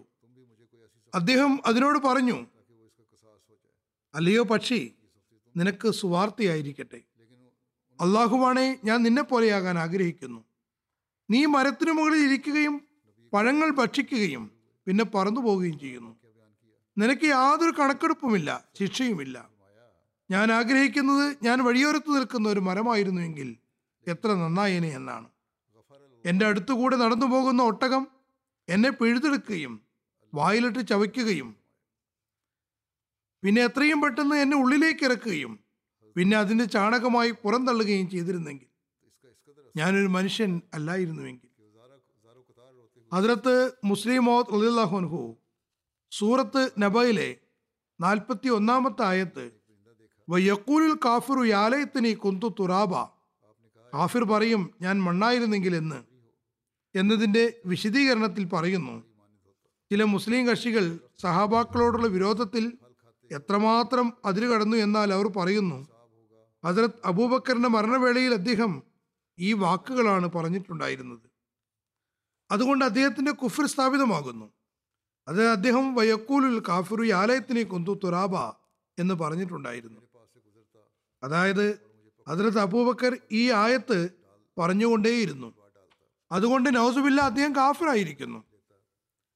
അതിലത്ത് മുസ്ലിം മൗദ് അലി അള്ളാഹുനക്ക് പറയുന്നു വാസ്തവത്തിൽ ഈ നിവേദനം സത്യമാണെങ്കിൽ ഈ ആയത്ത് അതിർത്ത് അബൂബക്കറിനെ കുറിച്ചുമാണെങ്കിൽ അതിനകത്ത് അബൂബക്കറിന്റെ വിശ്വാസ നിലവാരം വെച്ച് അതിന്റെ അർത്ഥം ഇപ്രകാരമായിരിക്കും. കാഫ്രീങ്ങളുടെ വാക്കുകളെ എതിർക്കുന്ന അതിർത്ത് അബൂബക്കർ പറയും അള്ളാഹു എനിക്ക് എന്റെ സൽക്കർമ്മങ്ങൾക്ക് പ്രതിഫലം നൽകുകയും എന്റെ വീഴ്ചകൾക്ക് ശിക്ഷ നൽകാതിരിക്കുകയോ ചെയ്തിരുന്നെങ്കിൽ ആ എത്ര നന്നായേനെ. അങ്ങനെ ഈ വാചകം ഒരു പരിപൂർണ വിശ്വാസിയുടെ വാചകമായി തീരും ഹദീസുകളിൽ നബി സല്ലാസ്ലെ കുറിച്ച് പറയുന്നു നബി സല്ലല്ലാഹു അലൈഹി വസല്ലം ഇങ്ങനെ പറയാറുണ്ടായിരുന്നു. ഞാൻ എന്റെ കർമ്മങ്ങൾ കാരണമല്ല പൊറുക്കപ്പെടുന്നത്. മറിച്ച് അള്ളാഹുവിന്റെ അനുഗ്രഹങ്ങൾ കൊണ്ടാണ് എന്നോടും പുറമു കാണിക്കപ്പെടുക. ഇവിടെ കാഫിർ എന്ന പദം പരിഹാസ്യ രൂപത്തിലാണ് വന്നിട്ടുള്ളത്. അതായത് ഇവിടെ അദ്ദേഹത്തെ കാഫിർ എന്ന് പറയും. അദ്ദേഹം യുദ്ധങ്ങളിൽ നബിസ്വലിന് ഏറ്റവും അടുത്തുണ്ടായിരുന്നു. അദ്ദേഹം തന്റെ സമ്പത്ത് മുഴുവൻ നബി അലിസ്ലിം വേണ്ടി ത്യജിക്കുകയുണ്ടായി. തന്റെ പതിനൊന്ന് വയസ്സുള്ള മകളെ നബി അലിസ്ലിം വിവാഹം ചെയ്തു കൊടുത്തു. ആ സമയത്ത് തിരുനബിയുടെ പ്രായം അമ്പത്തിനാല് അമ്പത്തിയഞ്ച് വയസ്സായിരുന്നു. ഹിജറത്ത് വേളയിൽ നബി സല്ലാ അലിസ്ലമിയുടെ കൂടെ ഉണ്ടായിരുന്നു. മക്കാർ മുഴുവനും എതിർത്ത സമയത്ത് നബി അലിസ്ലം അബൂബക്കറിനെ മാത്രം കൂട്ടിയാണ് നിന്നിട്ടുണ്ടായിരുന്നത്. വിശുദ്ധ പരിഹാസ രൂപേണ പറയുന്നു ഈ ത്യാഗങ്ങളെല്ലാം ചെയ്ത വ്യക്തി കാഫിറാണെങ്കിൽ മറ്റുള്ള ആളുകളോ? ഈ ആയത്ത് അബൂബക്കറിനെ കുറിച്ചാണ് എന്ന് പറയുകയാണെങ്കിൽ പരിഹാസ രൂപേണയാണ് ഇവിടെ ഈ പദം ഉപയോഗിച്ചിട്ടുള്ളത്. ഈ ത്യാഗങ്ങളെല്ലാം ചെയ്ത ആൾ കാഫിറും. എന്നാൽ അദ്ദേഹത്തിന്റെ കർമ്മങ്ങൾക്ക് മുന്നിൽ ഒരു കർമ്മത്തിനും പ്രസക്തിയില്ലാത്ത ആളുകൾ വിശ്വാസികളായും നടിക്കുന്നു. അതിർത്ത് അബൂബക്കർ വഫാത്ത് സമീപസ്ഥമായപ്പോൾ അതിർത്ത് ആയിഷയോട് പറഞ്ഞു അല്ലയോ എന്റെ പ്രിയപ്പെട്ട മോളെ നിനക്കറിയാം ജനങ്ങളിൽ എനിക്ക് ഏറ്റവും ഇഷ്ടവും സ്നേഹവും നിന്നോടാണ്. ഞാൻ ഇന്ന ഭാഗത്തുള്ള സ്ഥലം നിനക്ക് സമ്മാനിച്ചിരുന്നു. നീ അത് ഏറ്റെടുക്കുകയും അതിൽ നിന്ന് പ്രയോജനമെടുക്കുകയും ചെയ്തിട്ടുണ്ടെങ്കിൽ അത് തീർച്ചയായും നിന്റെ ഉടമസ്ഥയിൽ തന്നെ ഉള്ളതാണ്. പക്ഷെ ഇപ്പോഴത് എന്റെ എല്ലാ പിന്തുടർച്ചാവകാശികളും അതിന്റെ ഉടമസ്ഥരാണ്. നീ അത് എനിക്ക് തിരിച്ചു തരണമെന്ന് ഞാൻ ആഗ്രഹിക്കുന്നു. ആ സമ്മാനം തിരിച്ചു തരിക. കാരണം നീ അത് ഏറ്റെടുത്തിട്ടില്ല. എന്റെ ജീവിതത്തിൽ ഞാൻ തന്നെയാണ് അത് ഉപയോഗിച്ചു വന്നത്. എന്റെ എല്ലാ മക്കൾക്കും അള്ളാഹുവിന്റെ ഗ്രന്ഥത്തിനനുസരിച്ച് അത് വിതരണം ചെയ്യണമെന്ന് ഞാൻ ആഗ്രഹിക്കുന്നു. എന്റെ മക്കളിൽ ആർക്കും ആരുടെയും മേൽ മേന്മ കൽപ്പിച്ചിട്ടില്ലാത്ത അവസ്ഥയിൽ എന്റെ റബ്ബിനെ കണ്ടുമുട്ടാൻ ഞാൻ ആഗ്രഹിക്കുന്നു. അപ്പോൾ അതിൽ താഴ്ച പറഞ്ഞു താങ്കളുടെ കൽപ്പന അക്ഷരം പ്രതി പ്രാവർത്തികമാക്കുന്നതായിരിക്കും. ഇനി ഞാൻ പറയാൻ പോകുന്ന സംഭവം നേരത്തെയും വിവരിച്ചിട്ടുള്ളതാണ്. പക്ഷേ അദ്ദേഹത്തിന്റെ മഹത്വത്തെക്കുറിച്ചുള്ളത് കൊ- ആയതുകൊണ്ട് വീണ്ടും ഞാൻ അനുസ്മരിക്കുകയാണ്. അള്ളാഹു അദ്ദേഹത്തിന് ഖിലാഫത്തിന്റെ പുതപ്പ് അണിയിച്ചപ്പോൾ ഉള്ള സംഭവമാണ്. അതിലത്ത് അബൂബക്കർ തുണിക്കച്ചവടം ചെയ്യുന്ന ആളായിരുന്നു. ഖലീഫയായി തിരഞ്ഞെടുക്കപ്പെട്ടതിന്റെ അടുത്ത ദിവസം അതുപോലെ പോലെ തന്റെ ചുമലിൽ വസ്ത്രങ്ങളും എടുത്ത് ചന്തയിലേക്ക് പുറപ്പെട്ടു. വഴിയിൽ ഹസരത്ത് ഉമറും ഹസരത്ത് അബൂ ഉബൈദയും അദ്ദേഹത്തെ കണ്ടുമുട്ടി. അവർ പറഞ്ഞു അല്ലയോ ഖലീഫത്തുർ റസൂൽ താങ്കൾ എവിടേക്കാണ് പോകുന്നത്? ഹസ്രത്ത് അബൂബക്കർ പറഞ്ഞു ബസാറിലേക്ക്. അവർ പറഞ്ഞു താങ്കൾ മുസ്ലിങ്ങളുടെ ഭരണാധിപനാകുന്നു. വരുവിൻ ഞങ്ങൾ താങ്കൾക്ക് ഒരു സ്റ്റൈപ്പൻഡ് നിശ്ചയിച്ചു നൽകുന്നതാണ്. താങ്കൾ ഞങ്ങളോടൊപ്പം വരിക. സ്റ്റൈപ്പൻഡ് നിശ്ചയിക്കുന്നതാണ്. ഇനി കച്ചവടം ചെയ്യേണ്ട യാതൊരു കാര്യവുമില്ല. അതിലത്ത് ഇബിന് സാദ് ഈ സ്റ്റൈപ്പൻഡിന്റെ വിശദീകരണത്തിൽ പറയുന്നു അദ്ദേഹത്തിന് രണ്ട് പുതപ്പുകൾ കിട്ടിയിരുന്നു. അത് പഴകുമ്പോൾ അത് തിരിച്ചു കൊടുത്ത് പുതിയത് വാങ്ങിയിരുന്നു. യാത്രാവേളയിൽ സവാരി ഉണ്ടായിരുന്നു. ഖിലാഫത്തിന് മുമ്പുണ്ടായിരുന്ന അതേ രീതിയിൽ തന്നെയാണ് തനിക്കും തന്റെ കുടുംബത്തിനും വേണ്ടി ചെലവ് ചെയ്തിരുന്നത്. ഹജരത് മുസ്ലിം മോഹൻലാഹുനക്ക് പറയുന്നു ഹജരത് അബൂബക്കർ മുഴുവൻ ഇസ്ലാമിക രാജ്യത്തിന്റെയും രാജാവായിരുന്നു. പക്ഷേ അദ്ദേഹത്തിന് എന്താണ് കിട്ടിയിരുന്നത്? അദ്ദേഹം പൊതുധനത്തിന് സംരക്ഷകനായിരുന്നു. പക്ഷെ അതിലൊരു പൈസ പോലും എടുത്തിട്ടുണ്ടായിരുന്നില്ല. അതിർത്ത് അബൂബക്കർ അള്ളാഹുനക്ക് തീർച്ചയായും ഒരു വലിയ കച്ചവടക്കാരനായിരുന്നു. പക്ഷെ അദ്ദേഹത്തിന്റെ ഏറ്റവും വലിയ സ്വഭാവം പൈസ വന്ന ഉടനെ തന്നെ അത് അള്ളാഹുവിന്റെ വാഴക്കത്തിൽ ചെലവഴിക്കുക എന്നതായിരുന്നു. റസൂൽ തിരുമേനി സല്ലല്ലാഹു അലൈഹി വസല്ലം വഫാത്താവുകയും അദ്ദേഹം ഖലീഫയാകുകയും ചെയ്തപ്പോൾ അദ്ദേഹത്തിന്റെ പക്കൽ രൊക്കം തുകയൊന്നും ഉണ്ടായിരുന്നില്ല. ഖലീഫായതിന്റെ അടുത്ത ദിവസം തന്നെ അദ്ദേഹം തുണിയുടെ ബാണ്ടക്കെട്ട് പേറ്റി കച്ചവടത്തിന് വേണ്ടി പുറപ്പെട്ടു. അത് തുമർ റളിയല്ലാഹു അദ്ദേഹത്തെ വഴിയിൽ വെച്ച് കണ്ടുമുട്ടിയപ്പോൾ ചോദിച്ചു എന്ത് ചെയ്യാൻ പോവുകയാണ്? അദ്ദേഹം പറഞ്ഞു എനിക്കും എന്തെങ്കിലുമൊക്കെ ഭക്ഷിക്കേണ്ടേ? ഞാൻ തുണിക്കച്ചവടം ചെയ്യുന്നില്ലെങ്കിൽ ഞാൻ എങ്ങനെയാണ് ഭക്ഷിക്കുക? അതിൽ തുമർ പറഞ്ഞു അത് സാധ്യമല്ല. താങ്കൾ തുണിക്കച്ചവടം ചെയ്തുകൊണ്ടിരുന്നാൽ ഖിലാഫത്തിന് ജോലികൾ ആരാണ് ചെയ്യുക? അതിലത്ത് അബൂബക്കർ അള്ളാഹു അതിന് മറുപടിയായി പറഞ്ഞു ഞാൻ ഈ ജോലി ചെയ്യുന്നില്ലെങ്കിൽ പിന്നെ എങ്ങനെയാണ് ജീവിതം കഴിച്ചു കൂട്ടുക? ഹജരത്ത് ഉമർ അള്ളാഹു പറഞ്ഞു താങ്കൾ ബൈത്തുൽ മാലിൽ നിന്ന് വസീഫ എടുക്കണം. ഹജരത്ത് അബൂബക്കർ മറുപടിയായി പറഞ്ഞു അതെനിക്ക് സഹിക്കാൻ സാധ്യമല്ല. ബൈത്തുൽ മാലിന് മേൽ എനിക്ക് എന്ത് അവകാശമാണുള്ളത്? അതിന് ഉമർ പറഞ്ഞു ദീനീ സേവനം ചെയ്യുന്നവർക്ക് ബൈത്തുൽ മാലിൽ നിന്ന് തുക ഉപയോഗിക്കാൻ വിശുദ്ധൂറാനമേ തന്നിരിക്കെ താങ്കൾക്ക് എന്തുകൊണ്ട് എടുത്തുകൂടാ? അങ്ങനെ അതിനുശേഷം ബൈത്തുൽ മാലിൽ നിന്ന് അദ്ദേഹത്തിന്റെ വേതനം നിശ്ചയിച്ചു. എന്നാൽ ആ കാലഘട്ടത്തിലെ അവസ്ഥയനുസരിച്ച് ആ വേതനം കൊണ്ട് ഭക്ഷണത്തിന്റെയും വസ്ത്രത്തിന്റെയും ആവശ്യങ്ങൾ മാത്രമാണ് പൂർത്തീകരിക്കപ്പെട്ടിരുന്നത്. ഇബിനു അബി മലീക്ക വിവരിക്കുന്നു ഹജറത്ത് അബൂബക്കറിന്റെ കയ്യിൽ നിന്ന് ഒട്ടകത്തിന്റെ കടിഞ്ഞാൻ താഴെ വീഴുകയാണെങ്കിൽ അദ്ദേഹം തന്റെ ഒട്ടകത്തെ ഇരുത്തുകയും പിന്നെ ആ പിന്നീട് ആ കടിഞ്ഞാൻ എടുക്കുകയും ചെയ്തിരുന്നു. താങ്കൾ എന്തുകൊണ്ട് അത് എടുത്തു തരാൻ ഞങ്ങളോട് പറയുന്നില്ല എന്ന് ചോദിച്ചപ്പോൾ ഹജറത്ത് അബൂബക്കർ പറഞ്ഞു എന്റെ പ്രിയ സ്നേഹിതൻ സല്ലല്ലാഹു അലൈഹി വസല്ലം എന്നോട് കൽപ്പിച്ചത് ഞാൻ ആരോടും ഒന്നും ചോദിക്കരുത് എന്നാണ്. അദ്ദേഹം അത്രമാത്രം സൂക്ഷ്മത സൂക്ഷ്മത പാലിച്ചിരുന്നു. അതിലത്ത് മുസ്ലിം മോദു വിവരിക്കുന്നു. ഒരിക്കൽ നബി അലൈഹി മസ്ജിദിൽ ജനങ്ങൾ അബൂബക്കർ നമ്മളെക്കാളും എന്ത് മേന്മയാണുള്ളത് എന്ന് പറഞ്ഞുകൊണ്ട് സംസാരിക്കുന്നതായി കേൾക്കാനിടയായി. അതായത് അദ്ദേഹം നന്മ ചെയ്യുന്നതുപോലെ നമ്മളും നന്മ ചെയ്യുന്നു. നബി അലൈഹി അത് കേട്ടപ്പോൾ പറഞ്ഞു അതിലത്ത് അബൂബക്കറിന്റെ മേന്മ നമസ്കാരവും നോമ്പും കാരണം മാത്രമല്ല മറിച്ച് അദ്ദേഹത്തിന്റെ ഹൃദയത്തിലുള്ള നന്മ കാരണമാണ്. അതായത് അദ്ദേഹത്തിന്റെ ഹൃദയത്തിലുള്ള നന്മയും തിരുമേനിയോടുള്ള വിശ്വാസവും അള്ളാഹുവിനോടുള്ള ഭയവും അതിന്റെ നിലവാരം കാരണമാണ് അദ്ദേഹത്തിന് നിങ്ങളെക്കാൾ മേന്മയുള്ളത്. മാത്രമല്ല അതനുസരിച്ച് അദ്ദേഹം കർമ്മങ്ങളും ചെയ്യുന്നു. അതായത് അതിനുള്ള മനസ്സ് മാത്രമല്ല ഉള്ളത്.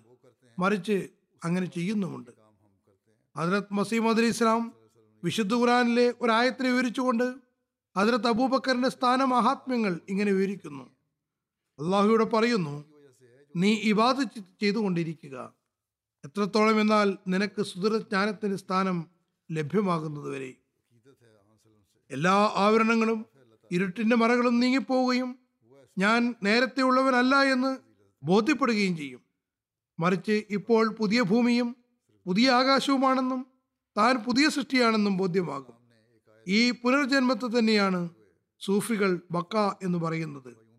മനുഷ്യൻ ഈ തലത്തിലെത്തുമ്പോൾ അള്ളാഹുവിന്റെ ആത്മാവാരിൽ ഊതപ്പെടുന്നു. മലക്കുകൾ അവർക്ക് മേലിറങ്ങുന്നു. നബി സല്ലാ അലൈഹി സ്വലം അബുബക്കർ അലിള്ളാഹുനുവിനെ കുറിച്ച് ഈ ഒരു രഹസ്യമാണ് പറഞ്ഞു തന്നത്. അതായത് ആരെങ്കിലും മൃതദേഹം ഭൂമിയിലൂടെ നടക്കുന്നതായി കാണാൻ ആഗ്രഹിക്കുന്നുവെങ്കിൽ അവർ അബൂബക്കറിനെ കണ്ടുകൊള്ളട്ടെ. അബൂബക്കറിന്റെ പദവി അദ്ദേഹത്തിന്റെ ഭൗതിക കർമ്മങ്ങൾ കൊണ്ട് മാത്രം ഉണ്ടായതല്ല മറിച്ച് അത് അദ്ദേഹത്തിന്റെ ഹൃദയത്തിലാണ് ഉണ്ടായിരുന്നത്. അതിനകത്ത് അബൂ സയ്യിദ് ഖുദരി വിവരിക്കുന്നു ഒരിക്കൽ അവർ തിരുനബി സല്ലാ അലിസ്ലമിന്റെ കൂടെ ഏതോ യാത്രയ്ക്ക് പുറപ്പെട്ടതായിരുന്നു. അങ്ങനെ ഒരു ഭാഗത്ത് തമ്പടിച്ചപ്പോൾ അവരെ വ്യത്യസ്ത സംഘങ്ങളാക്കി തരംതിരിച്ചു. ഓരോരുത്തരുടെയും കൂടെ ഓരോ ആളുണ്ടായിരുന്നു. ഹജറത്ത് അബൂ സയ്യിദ് ഖുദ്രി പറയുന്നു ഞാൻ ഹജറത്ത് അബൂബക്കറിന്റെ കൂടെയാണ് തമ്പടിച്ചത്. ഞങ്ങളോടൊപ്പം ഗ്രാമീണവാസിയായ ഒരാളും ഉണ്ടായിരുന്നു. ഞങ്ങൾ ഗ്രാമീണവാസിയായ ഒരാളുടെ വീട്ടിലാണ് തങ്ങിയതും. അവിടെ അവരുടെ ഒരു സ്ത്രീ ഗർഭിണിയായിരുന്നു. ഞങ്ങളുടെ കൂടെ ഉണ്ടായിരുന്ന ഗ്രാമീണവാസി ആ സ്ത്രീയോട് പറഞ്ഞു നിനക്ക് ആൺകുട്ടി ഉണ്ടാകണമെന്ന് നീ ആഗ്രഹിക്കുന്നുണ്ടോ? അങ്ങനെയാണെങ്കിൽ നീ എനിക്ക് ഒരാടിനെ തരിക. നിന്റെ വീട്ടിൽ ആൺകുട്ടി ജനിക്കുന്നതാണ്. ആ സ്ത്രീ അയാൾക്ക് ആടിനെ കൊടുത്തു. ആ ഗ്രാമീണവാസിയെ അയാൾ ഒരേ പ്രാസത്തിലുള്ള പല വാക്കുകളും അവർക്ക് മുന്നിൽ ചൊല്ലുകയുണ്ടായി. അതായത് എന്തോ മന്ത്രങ്ങളൊക്കെ ഉരുവിടുകയായിരുന്നു. പിന്നെ അയാൾ ആടിനെ അറുത്തു. അങ്ങനെ എല്ലാവരും ഭക്ഷണത്തിൽ നിന്നപ്പോൾ ഇവർ ചോദിച്ചു ഇത് എന്തിന്റെ ആടാണെന്ന് അറിയുമോ? പിന്നീട് ആ സ്ത്രീയിൽ നിന്ന് ആടിനെ എങ്ങനെയാണ് വാങ്ങിയത്? എന്ന കഥ കേൾപ്പിച്ചു. അതായത് ഞാൻ അതിൽ ദുവാ ചെയ്യുകയാണെങ്കിൽ നിങ്ങൾക്ക് ആൺകുട്ടി ഉണ്ടാകുന്നതാണ്. നിവേദകൻ പറയുന്നു ഞാൻ അതിർത്ത് അബൂബക്കറിനെയും അവിടെ കണ്ടിരുന്നു. അദ്ദേഹവും അവിടെ ഭക്ഷണം കഴിക്കാൻ ഉണ്ടായിരുന്നു. അദ്ദേഹം വളരെ അസ്വസ്ഥത പ്രകടിപ്പിച്ചുകൊണ്ട് തന്റെ തൊണ്ടയിലേക്ക് വിരലുകളിട്ട് ഭക്ഷണം ഓക്കാനിച്ച് തുപ്പിക്കളയുകയായിരുന്നു. അതായത് ശിർക്കിന് കാരണമാകുന്ന ഭക്ഷണം തനിക്ക് കഴിക്കാൻ സാധ്യമല്ല. അതിനകത്ത് ആയിഷ അലിഹ പറയുന്നു ഹജറത്ത് അബൂബക്കറിന് ഒരു വൃത്തിയുണ്ടായിരുന്നു. അയാൾ സമ്പാദിച്ചു കൊണ്ടുവന്ന് കൊടുത്തിരുന്നു. ഹജറത്ത് അബൂബക്കർ ആ സമ്പാദ്യത്തിൽ നിന്ന് ഭക്ഷണം കഴിച്ചിരുന്നു. ഒരു ദിവസം അയാൾ എന്തോ ഒരു സാധനം കൊണ്ടുവന്നു. അതിർത്ത് അബൂബക്കർ അത് ഭക്ഷിക്കുകയും ചെയ്തു. ആ വൃത്തിൻ ചോദിച്ചു ഇതെന്താണെന്ന് താങ്കൾക്കറിയുമോ? അതിർത്ത് അബൂബക്കർ ചോദിച്ചു അത് എന്താണ് അയാൾ പറഞ്ഞു ഞാൻ ജാഹിലിയ കാലഘട്ടത്തിൽ ഒരാൾക്ക് വേണ്ടി ജ്യോത്സ്യന്റെ പണി ചെയ്തിരുന്നു. എനിക്ക് ജ്യോതിഷം നല്ലപോലെ അറിയുമായിരുന്നില്ല. ഞാൻ അയാളെ വഞ്ചിക്കുകയായിരുന്നു. അയാൾ എന്നെ കണ്ടപ്പോൾ അതിന് പ്രതിഫലമായി എനിക്ക് തന്നതാണിത്. അതാണ് ഇപ്പോൾ താങ്കൾ കഴിച്ചത്. ഇടയ്ക്കിടെ എന്തെങ്കിലും സമ്മാനങ്ങളും ഭക്ഷണവും കൊടുത്തിരുന്നു. അപ്പോഴത് തബൂബക്കർ തന്റെ വിരലുകൾ വായിലേക്കിട്ട് എല്ലാം തന്നെ ചതിച്ചു കളഞ്ഞു. ഇത്തരം നിഷിദ്ധമായ ഭക്ഷണം എനിക്ക് കഴിക്കാൻ സാധ്യമല്ല. അതിലത്ത് അബ്ദുലാബിനു ഉമർ നിവേദനം ചെയ്യുന്നു. നബീൻ മീൻ സല്ലാ അലൈഹി പറയുന്നു അഹങ്കാരം കാരണം തന്റെ വസ്ത്രം വലിച്ചിരിക്കുന്നവനിലേക്ക് അള്ളാഹു കിയാമത്ത് ദിവസം നോക്കുക പോലും ചെയ്യുന്നതല്ല. അതിലത്ത് അബൂബക്കർ പറഞ്ഞു ഞാൻ നല്ലപോലെ ശ്രദ്ധിച്ചില്ലെങ്കിൽ എന്റെ വസ്ത്രം ഒരു ഭാഗത്തേക്ക് തൂങ്ങിക്കിടക്കുന്നു നബീർ സല്ലാ അലൈഹി പറഞ്ഞു നിങ്ങൾ അഹങ്കാരം കാരണമല്ല അങ്ങനെ ചെയ്യുന്നത്. ഹജറത് മസീം അലി ഇസ്ലാം പറയുന്നു ഒരിക്കൽ തിരുനബി സല്ലാ അലൈഹി സ്വലം പറഞ്ഞു ആരുടെ വസ്ത്രമാണോ താഴേക്ക് നീണ്ടു കിടക്കുന്നത് അവൻ നരകത്തിൽ പോകുന്നതാണ്. ഹജറത് അബൂബക്കർ ഇത് കേട്ടപ്പോൾ കരഞ്ഞു തുടങ്ങി. കാരണം അദ്ദേഹത്തിന്റെ വസ്ത്രം അങ്ങനെയുള്ളതായിരുന്നു. നബ്സലം പറഞ്ഞു താങ്കൾ അതിൽ ഉൾപ്പെടുന്നില്ല. ചുരുക്കത്തിൽ ഉദ്ദേശങ്ങൾക്ക് വലിയ പ്രാധാന്യമുണ്ട്. സ്ഥാനങ്ങളുടെ നിലവാരത്തിനും പ്രാധാന്യമുണ്ട്. നബ്സല്ലാ അലിസ്ലമിനോട് പൂർണമായ അനുസരണവും തിരുമേനിയോടുള്ള അനുരക്തിയും ആത്മാഭിമാനത്തെയും കുറിച്ചുള്ള പരാമർശങ്ങളാണ് ഈ. ഒരു ദിവസം ഹദ്രത്ത് ആയിഷ വീട്ടിൽ നബിസ് അലിസ്ലമിനോട് കുറച്ച് നീരസത്തോടുകൂടി സംസാരിക്കുകയായിരുന്നു. അപ്പോൾ അവിടേക്ക് അവരുടെ പിതാവ് അതിർത്ത് അബൂബക്കർ വരികയുണ്ടായി. ഈ അവസ്ഥ കണ്ടപ്പോൾ അദ്ദേഹത്തിന് സഹിച്ചില്ല. അദ്ദേഹം തന്റെ മകളെ അടിക്കാൻ മുന്നോട്ട് വന്നു. നീ അള്ളാഹു റസൂലിനോട് ഇങ്ങനെ സംസാരിക്കുകയാണോ. ഇത് കണ്ടപ്പോൾ പിതാവിനും മകൾക്കും ഇടയിൽ വന്നു. അതിർത്ത് അബൂബക്കർ നൽകാൻ ഉദ്ദേശിച്ച ശിക്ഷയിൽ നിന്ന് അതിർത്ത് ആയിഷയെ രക്ഷിച്ചു. അതിർത്ത് അബൂബക്കർ പോയതിനു ശേഷം നബി സല്ലാ അലൈഹി സ്വലം അതിർത്ത് ആയിഷയോട് തമാശ രൂപത്തിൽ പറഞ്ഞു ഇന്ന് നിന്റെ പിതാവിൽ നിന്ന് നാം നിന്നെ എങ്ങനെയാണ് രക്ഷിച്ചതെന്ന് കണ്ടില്ലേ? കുറച്ചു ദിവസത്തിന് ശേഷം അതിർത്ത് അബൂബക്കർ വീണ്ടും വന്നപ്പോൾ മേനി സല്ലാസ്ലിന്റെ അടുത്ത് അതിർത്ത് ആയിഷ ചിരിച്ചും സന്തോഷിച്ചും സംസാരിക്കുന്നതായി കാണും. അതിർത്ത് അബൂബക്കർ പറഞ്ഞു നിങ്ങൾ നിങ്ങളുടെ വഴക്കിൽ എന്നെ പങ്കാളിയാക്കി. ഇനി സന്തോഷത്തിലും എന്നെ കൂടി പങ്കെടുപ്പിക്കുക. അപ്പോൾ നബ്സലം പറഞ്ഞു ഞങ്ങൾ താങ്കളെയും ഉൾപ്പെടുത്തിയിരിക്കുന്നു. അതിർത്ത് ഉക്ബ ബിൻ ഹാരിസ് വിവരിക്കുന്നു ഞാൻ ഹസരത് അബൂബക്കർ അള്ളാഹുൻഹു ഹജറത്ത് ഹസനെ എടുത്തിരിക്കുന്നതായി കണ്ടു. അദ്ദേഹം ഇങ്ങനെ പറയുന്നുണ്ടായിരുന്നു എന്റെ പിതാവ് നിനക്ക് മേൽ തണ്ടമായിരിക്കട്ടെ ഇത് നബ്സലാസിന്റെ രൂപഭാവത്തോടു കൂടിയവനാകുന്നു. അലിയുടെ രൂപഭാവം അല്ല ഉള്ളത്. അത് കേട്ടപ്പോൾ ഹസരത്ത് അലി ചിരിക്കുന്നുണ്ടായിരുന്നു ഹസ്രത്ത് അബ്ദുല്ലാബിൻ ഉമർ റളിയല്ലാഹു അൻഹുമ വിവരിക്കുന്നു ഹസരത്ത് ഉമർ ബിൻ ഖത്താബ് റളിയല്ലാഹു അൻഹു തന്റെ മകൾ ഹസ്രത്ത് ഹഫ്സ. ഹസ്രത്ത് നത്തീസ് ബിൻ ഖുസാഫ സഹമി വഫാത്തായപ്പോൾ വിധവയായി. അദ്ദേഹം നബ്സലമിന്റെ സഹാബിയും ബദർ യുദ്ധത്തിൽ പങ്കാളിയുമായിരുന്നു. മദീനയിലാണ് വഫാത്തായത്. അപ്പോൾ അതിർത്ത് ഉമർ അള്ളാഹു പറയുന്നു ഞാൻ അതിർത്ത് ഉസ്മാനെ കാണുകയും അദ്ദേഹത്തോട് ഹഫ്സയെക്കുറിച്ച് പരാമർശിക്കുകയും താങ്കൾ താല്പര്യപ്പെടുകയാണെങ്കിൽ ഹഫ്സയെ വിവാഹം ചെയ്തു തരാമെന്ന് പറയുകയും ചെയ്തു. അദ്ദേഹം പറഞ്ഞു ഞാൻ ഈ കാര്യത്തിൽ ആലോചിക്കട്ടെ. അങ്ങനെ കുറേ ദിവസം അദ്ദേഹം കാത്തിരുന്നു. പിന്നെ ഉസ്മാൻ പറഞ്ഞു ഈ ദിവസങ്ങളിൽ വിവാഹം കഴിക്കാതിരിക്കുന്നതാണ് ഉചിതമെന്ന് ഞാൻ മനസ്സിലാക്കുന്നു. പിന്നെ ഞാൻ ഹസ്രത്ത് അബൂബക്കറിനെ കണ്ടു പറഞ്ഞു താങ്കൾ ആഗ്രഹിക്കുകയാണെങ്കിൽ താങ്കളുമായി ഞാൻ ഹഫ്സയുടെ നിക്കാഹ് നടത്തിത്തരാം. ഹസ്രത്ത് അബൂബക്കർ നിശബ്ദനായി മറുപടിയൊന്നും പറഞ്ഞില്ല. ഉസ്മാനെക്കുറിച്ച് അതിർത്ത് ഉമർ പറയുന്നു ഉസ്മാനെ സംബന്ധിച്ചിടത്തോളം ഞാൻ കൂടുതൽ അസ്വസ്ഥനായിരുന്നു. പിന്നെ ഞാൻ കുറച്ച് രാത്രികൾ കാത്തിരിക്കുകയും ചെയ്തു. അതിനുശേഷം റസൂല്ലാ സല്ലാ അലിസ്ലാം ഹഫ്സയുമായി നിക്കാഹ് ചെയ്യുന്നതിനുള്ള സന്ദേശം അയച്ചു. അങ്ങനെ നബ്സലുമായി ഞാൻ ആ നിക്കാഹ് നടത്തി കൊടുത്തു.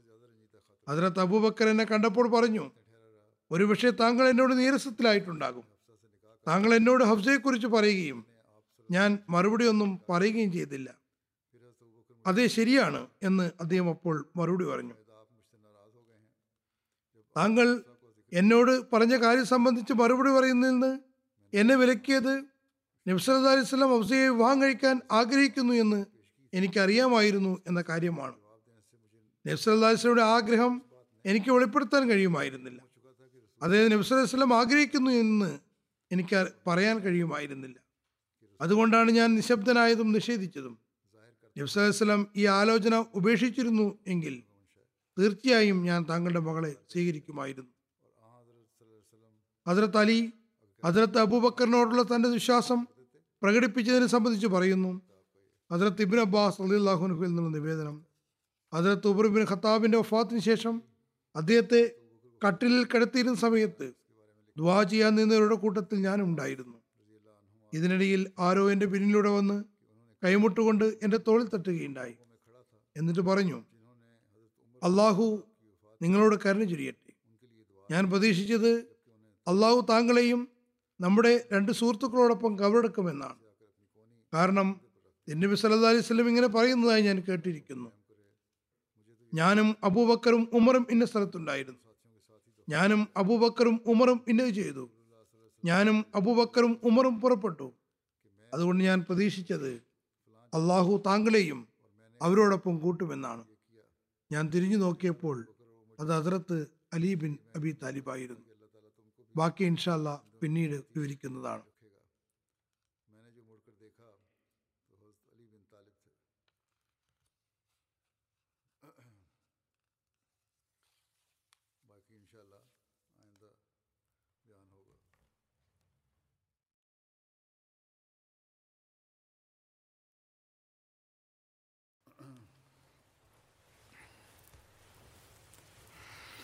الحمد لله الحمد لله نحمده ونستعينه ونستغفره ونؤمن به ونتوكل عليه.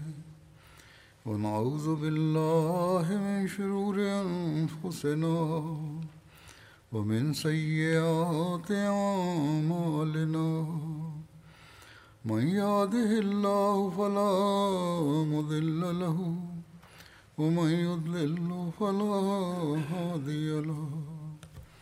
ونشهد أن لا إله إلا الله ونشهد أن محمدا عبده ورسوله.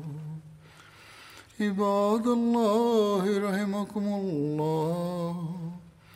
إن الله يأمر بالعدل واللسان وإيتاء ذي القربى وينهى عن الفحشاء والمنكر والبغي يعظكم لعلكم تذكرون اذكروا الله يذكركم وادعوه يستجب لكم ولذكر الله أكبر.